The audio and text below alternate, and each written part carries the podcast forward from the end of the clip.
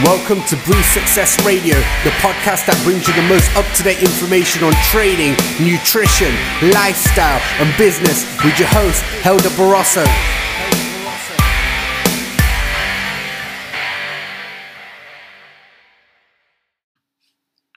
What's going on, guys? Welcome to episode 34 of the Breathe Success Radio. Hope you guys are good. We are going to be talking about the mind gut connection as we have been for the last three episodes. Uh, just did a book review on this actually, uh, which is on my Facebook page as well as my Instagram page. Instagram, I am Helder Barroso. Head over there if you want to see uh, the book review I did on the book, book The Mind Gut Connection. Going to carry on based on where we left off last time, and now we're going to be talking about sensing with our gut. Um, whenever we take a bite of anything or a drink of anything, uh, we will taste something. And how does that work? What was taste all about? Well, the answer is always supplied by a collection of receptors that are located on the taste buds of our tongue. Um, these receptors binds to a chemical in the food. It sends a message to our brain, and our brain constructs a particular taste from the streams of sensory information it receives from our mouth and our tongue. The taste receptors in our tongue can detect five distinct taste qualities. These are sweet, bitter, savory, sour, and umami. The combination of these qual- uh, qualities in any bite of the food determines its actual flavor. In addition, there's also the texture of what we eat. Uh, for example, a carrot is quite crunchy, yogurt is pretty smooth. Um, different textures of, of pastas, for example. Uh, this can also stimulate another set of receptors, which actually specialize in recognizing mechanical qualities of food. The combination of all these sensations encoded in our mouth creates the experience that we know as taste. Unfortunately, majority of food companies are masters in designing foods that maximize this experience. This is why we have people eating too much, drinking too much, and the obesity keeps going up, gut issues keep increasing, and mental issues are also on the rise. It's, it's important to know this. Why do we need to know this? You know, why do we need to sense with our gut? Why do we need to know that this is happening? Why don't we just get on with it and you know we know that taste is created regardless. We don't need to know the you know the ins and outs of it. That you know that we have receptors in our tongue that create this. Why do we need to know? Well, they usually to me, if we don't know, we're guessing. If we're guessing, we're messing. This is the whole point of any information, I guess, and any book or any uh, podcast that you listen to or any expert that you go and see. Why do you need to know anything, right? Um, everything's just automatic. Uh, but I think it's important to know. It's important to, to know that what is going on, and it's important to know that the body is a complex thing. And if we understand it, the better we understand it, the better we can, I guess, have make better decisions that are going to improve our health and our well-being. So, whenever you consume a food or a drink, you need to understand that there's some reports from our intestinal data collection system that provide a variety of vital information to both our enteric nervous system in our gut and the brain. Our brain and gut are both interested in, in obtaining these reports whenever we consume anything, but they're interested in different aspects of, of the information that it gets. For example, the enteric nervous system in our gut needs vital information from the, from the gut to generate optimal digestive responses, and when necessary, to eliminate toxins by expelling the intestinal content from either end of the GI tract. That's why we vomit, and that's why we have diarrhea most of the time. If there's something in there that um, the body doesn't like, it will reject it. these reports cover the size of the meal, the contents, as well as the concentrations and consistencies and particular uh, sizes of food. They also include intelligence revealing any signs of hostile intruders, such as bacteria, viruses, and other toxins from contam- contaminated food. When it obtains information about the high fat content of a rich dessert, for example, entering our stomach, it will slow the rate of gastric emptying down.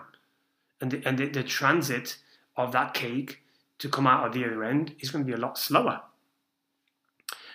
When it obtains information about a low calorie density of a meal, so let's say, for example, cod and green beans, it will speed up its emptying from the stomach to deliver enough calories for absorption. And when it obtains information about the potentially harmful intruders, it will also stimulate water secretion, change the direction of the peristalsis to empty the stomach from its content, and accelerate the transit throughout the small and large intestine to expel the offending agent. On the other hand, we have our brain. Our brain is more concerned with our overall health and well being, and as such, it monitors different cues from our gut and integrates them in a variety of signals from other parts of our body as well as information about our environment. It monitors what is going on in our enteric nervous system, but in addition, is closely interested in our gut reactions, the state of the gut reflection on our emotions, the wrenching contractions of our stomach and colon when we're angry, and the absence of intestinal activity when we're depressed. In other words, the brain watches its own theatre being played out on the stage of the gut. The brain almost certainly also receives information generated by the trillions of microbes that live in our gut, an aspect of gut brain signaling that only came into focus during the past few years. While the brain constantly monitors all sensory information coming from the gut, it delegates the day to day responsibility to the local agencies, in our case, the enteric nervous system.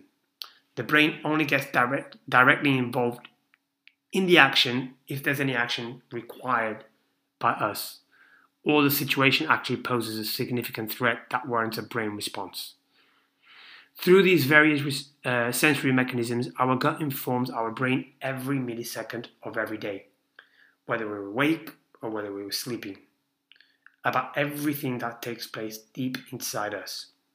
It is the only organ providing ongoing feedback to the central nervous system. Our brain continually receives sensory information from every cell and organ in our body. For example, our lungs and diaphragm transmit mechanical signals to the brain every time we inhale and exhale. Our heart generates mechanical signals with each heartbeat. Our artery walls send signals about blood pressure. Our muscles transmit information about their tone or tightness. Scientists call these ongoing reports about the state of the body interoceptive information.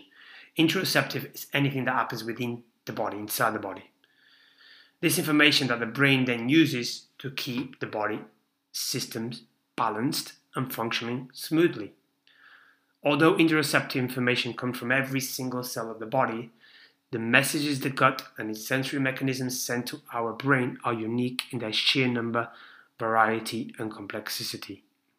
Our gut sensory network is distributed over the gut's entire surface area, which is, believe it or not, 200 times larger than the surface of our skin.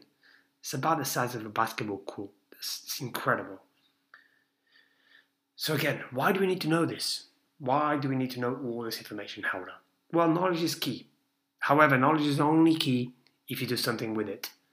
Be aware of everything that we have talked about so far, about the brain gut axis, and start understanding.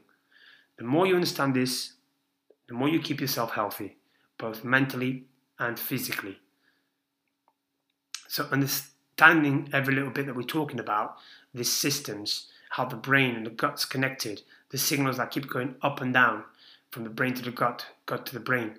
Why do we need to know this? Why do we need to know that if we are stressed, potentially eating is going to slow the process of food down, is going to get things moving in the wrong direction? Why do we need to know that? Because if we are stressed, we don't want to eat. We want to maybe just stop eating there and then. If we're having an argument with somebody whilst we're having dinner, maybe it's not a good idea to be eating at that moment in time. It's all about knowledge. But again, knowledge is only key if you do something with it. Hopefully, guys, this has been a, another positive one. You've enjoyed it. Short and sweet. We will continue uh, with the, the book and the Mind Connection book, and we'll try and simplify things and give you small, short bites of information like we have today so you can understand it, uh, listen back as many times as you want, make notes, and apply it. And uh, talk to people around you and tell them about it, and share and give us a, a, um, a subscribe. And if you can, give us a review on on uh, on the podcast as well. And I look forward to speaking to you on the next one. Thank you for listening. Catch you soon.